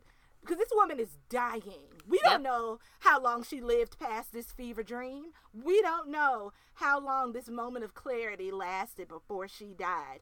But you gonna go out one foot in the grave and gonna go out strong and wrong. Yeah. I said, let me tell you something, King. Let me tell you something, King James. You better preach on this here This here today. today. Okay. You better give us a word. Yes, read them. Read them. And it's such a classy read. It's so, those It last really few lines are so. It's such a classy read. Whew. I had to go. I had to go and get myself a glass of water because I said, Lord, You saw after as soon as it was over, I was like, let me drink sip from this bottle over here. from beginning and I just it just to me it goes right back to what I was talking about earlier um with the laughing barrel and how like you know you're to sit just like my ancestors and you're to sit in this uncomfortability you're to sit on your feelings no one cares and you're going to take this here and you're going to walk out the theater and take it with you Mm-hmm. because it says right after her face grows stony, quit blackout. He's Yep. not like not giving a moment pause, not giving a moment's rest. It's over before you know it. Because these scenes flow run right into the other. There is no intermission. There is no catch your breath. There is nothing. Because what? Black people, we don't get to catch our breath.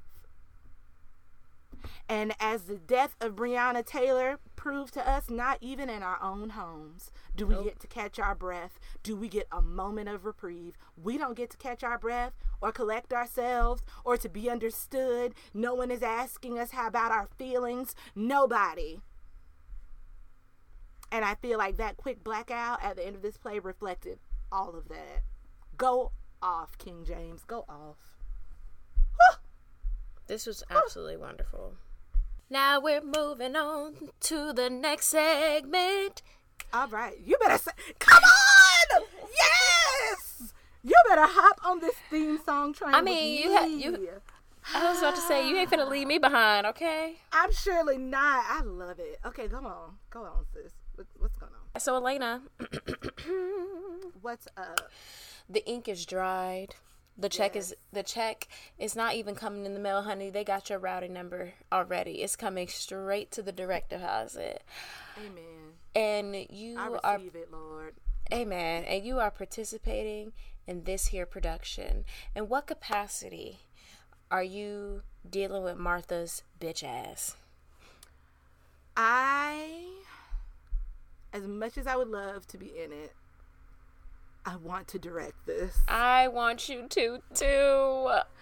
I want to direct the hell out of this for multiple reasons that, you know, the list goes on and on, but I'm just going to narrow it down. I want to direct this because um of how it reads. I hear the music in it. I hear the beat in it. These moments of unison. Um, I've already told y'all on a previous episode um, that I'm a, proud member of the Divine Nine, and it knowing you know and and becoming a member of Zeta Phi Beta sorority incorporated i you know learned so much about these traditions that come within um, greek life and how they are so deeply rooted and connected um, to our ancestors and like the gumboot dance and um, slavery and all the things and hearing these moments of unison um, took me like right back to that like to the night of my probate and like how we like stood together with one voice, one band, one sound. And so like that is um all that history came flooding back to me um in reading this. Um I hear the music in this. I hear the singing in this. I hear the I I feel the the movement and the dancing in this and I just want to do it. I feel like being a part of it and being in it would like while I would love it, I feel like I would get more satisfaction in just seeing it and guiding the actors and putting it all together. Um, Reading it gave you that vision. I could see it. I could see Yeah. this playing out. Like I could see this clear as day. Um, I don't know if I'll ever get an opportunity um, to direct this. I I just pray to you know my King Jesus that I uh, get an opportunity to be in it, whether it be a reading or a full mounted production. I just love everything about this. On brand with everything I read by this playwright. I love from page one to page 96 like i was with it i was buckled in ready for the ride um i love this That yes, I I 100% agree with you. I think that um, seeing your directing style a couple of times, and I know that um, you've recently gotten your feet wet in directing, and it's Yeah, starting to become a. Um, it's it. You're honing your skill as a director because, like, they know, you know, we're we're figuring our lives out here. But me Hello. seeing you hone your skill as a director, I definitely see this piece as something that um, you would give honor to and you would make absolutely beautiful and um, there hasn't been anything that you've directed that I haven't liked, so I'm pretty sure that this will be right in line. i just i want it so bad like y'all just y'all just gonna have to give me a moment to stand and sit in this like bruh like i don't even you don't even need a lot to do this like you can do this anywhere you can do this on the proscenium you can do this i would love to do this in the round I was In about the to say that in the round? round, that would be so Are awesome. you kidding me? Are you kidding me? And you don't even need a light. You just need somebody who's an artist, who's a beautiful artist with lighting and like And it can happen. Yeah, I. Like, I you- you don't this in the need a lot round to would be do this. so beautiful. I wouldn't even want a lot of like I would want suggestions of a house and this um this two story home because a lot of th- things are happening upstairs and things are happening downstairs. Um I would want like something to suggest that, but I would want room. I would want to give my actors some room. I want them to just create this. I would want them to have room to create this world for us because we're in a dreamlike state. So it's just so much freedom to move around and do whatever you want. Just oh Lord, this play. Oh Yeah. yes. Yeah, I absolutely 100% agree with you. Um, yeah. All right. Go ahead and tell the people what you were going to tell them. Oh yeah. So as everybody knows, because y'all didn't li- y'all listened to us last week, uh, we hope. Um, we didn't assign anything for this week. Um, it is our tenth episode. Elena and I are super excited about the fact that we've made it this far, um, and we kind of just wanted to. I mean, in an shit. ideal right, in an ideal world, We'd have we a photo be, shoot. you know, We'd be happy. you know, going out, you know, to, to shake a little leg, shake a little thigh. Yes, we'd be getting Um, drunk. We we did getting some- something. having some having some drinks and just celebrating um this thing. So we're gonna try to do like a virtual audio version. Yes, uh, uh, Uh, and we're getting drunk off of water here now. Right. You know, I have yeah, this Cause la- y'all remember last time I drank wine during the show? Yeah, that didn't go. We didn't Lost the whole laptop. um so yeah, we just gonna we just want to take a moment to fellowship with y'all. We lo- know y'all love the letters and we know y'all love the monologues and we thank y'all. Um but in this, you know, segment that we lovingly call letters to a young queen or that we would call letter to a young king if y'all would, you know, make use of that email address we give out at the end of the show. But you know, I. Amen. Um, we just yeah, we just want to fellowship with y'all and just take a moment to do that. Mariah, was there? Yeah, I just I think that like doing the show, especially since we started it in quarantine and we've been consistently growing, um, we've been expanding kind of our listener base. Some weeks are better than the others, but we've been pretty consistent.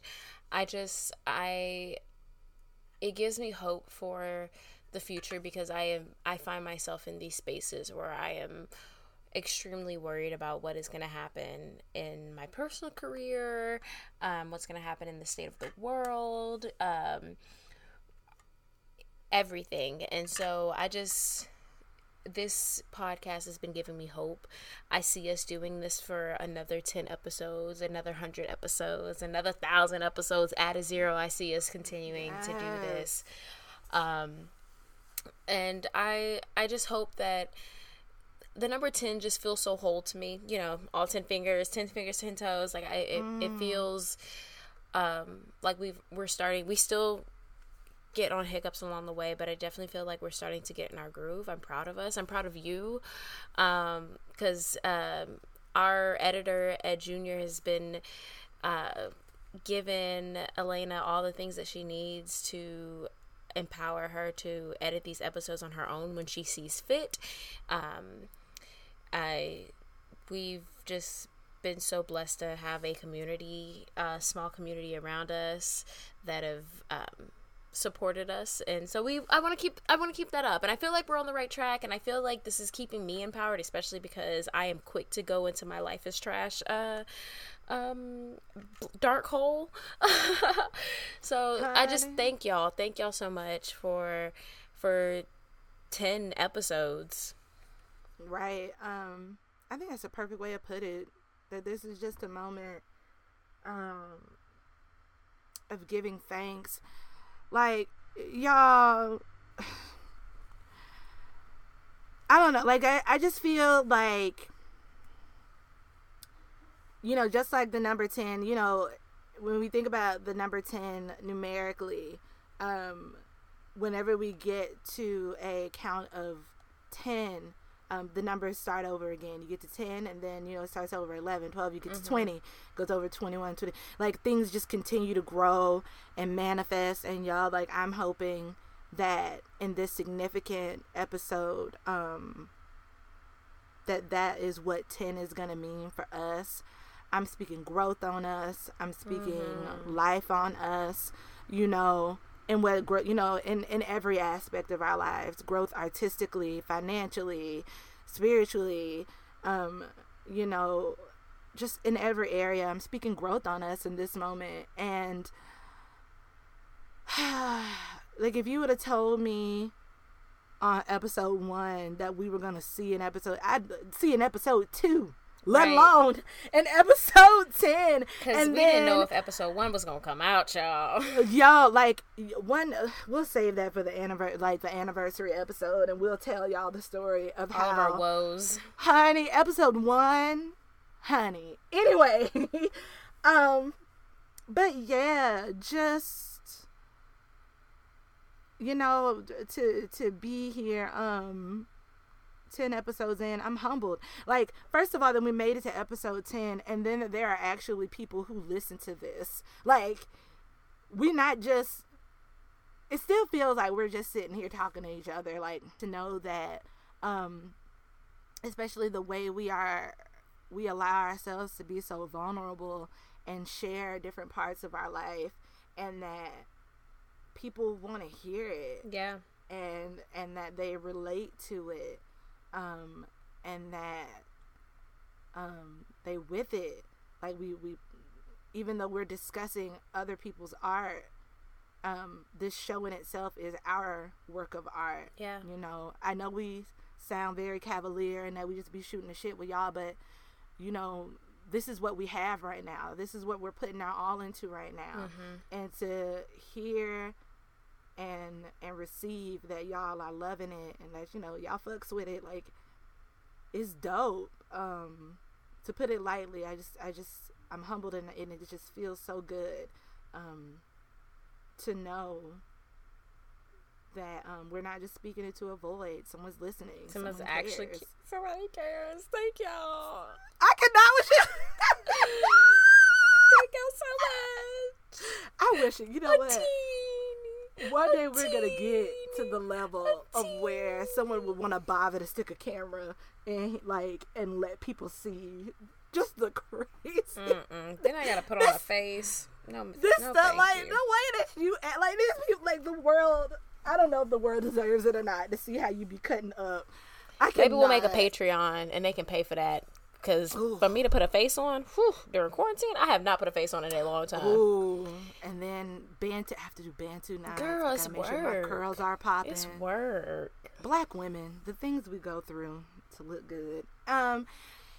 Anyway, um, I feel like that. I feel like that's it. don't So know. let's- Do you want to add more? Mm-mm. I just want to talk about our next episode. Elena, um, what do you want me to write a monologue or a letter about for our next episode? Um. mm, mm, mm, um. Let's, since we already, oh, since we, I just made a statement about what we go through to look good. Let's hear about the first time that you can remember where, like, nobody was helping you. It was all on you to get dressed up like whether it was for like to go on stage or for some event the first time you like had to do your hair your makeup put your look together Okay. Okay. whatever that look was by Oh yourself Jesus. Yeah, I used to be looking. I mean, come on. Everybody remember say first look was off the chain, off the chain. honey like the first time and not just like that you like where you thought you looked good like okay i'm ready to step mm. Oh boy. oh. yes i want to hear it the world wants to know Okay, I want literally because I we got listeners in germany now I know, and in Canada, but I feel like that's our classmate. It's probably it's probably our classmate. Hey, classmate, you know who you are. Um, okay. Can I don't I don't know if this is this is allowed, but I'm gonna do it anyways. Oh lord. I want a letter. Not to yourself though. I want a letter to your baby girl going out on her first date.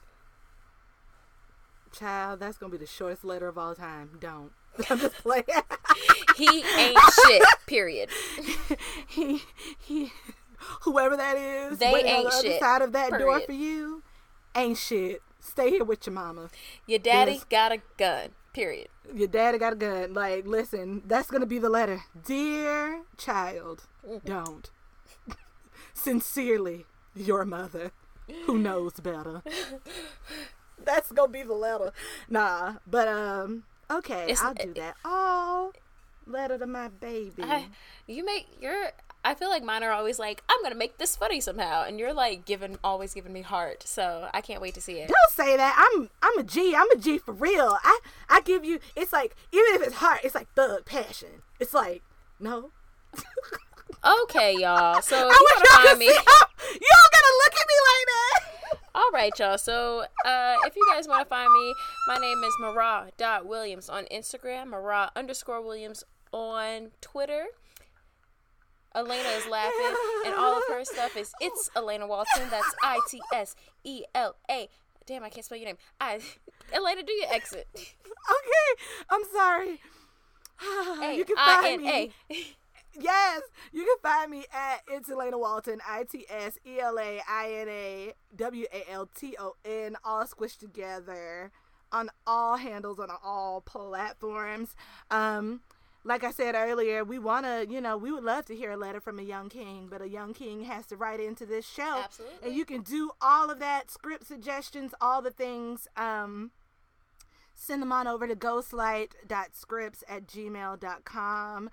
Um, follow the show at ghostlight underscore podcast on Instagram to keep up with what's going on. You can find out what play is coming next. Um, I've been we've been slacking on giving y'all some scenes from the show and a word for your life. Um, I don't even I didn't even um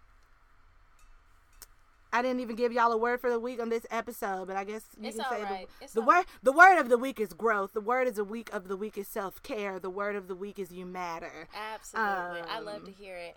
Um, That's what I got. That's what that's fine. As always, thank you so much to Bo King for our opening music. And thank you, Ed Jr., the new ruler. His mixtape drops on Sunday, y'all. So if you listening to this on a Monday, his mixtape dropped yesterday. Yes. Um, Do we so just go, type in Ed Junior to? Yeah, you yeah you can find that anywhere you like to listen to music. It's gonna be on it's it's on Spotify, Apple Music. Uh, I don't know. All the places. I'm, I'm, old. All the places y'all young folk like listening to music. Go check out Ed Junior the New Ruler and his mixtape Gatorhead Baby. It's out there, y'all. Go listen to that. That's um, some country shit. Child Gatorhead Baby featuring many interludes from my child. That's all. All right. Peace, y'all. Bye.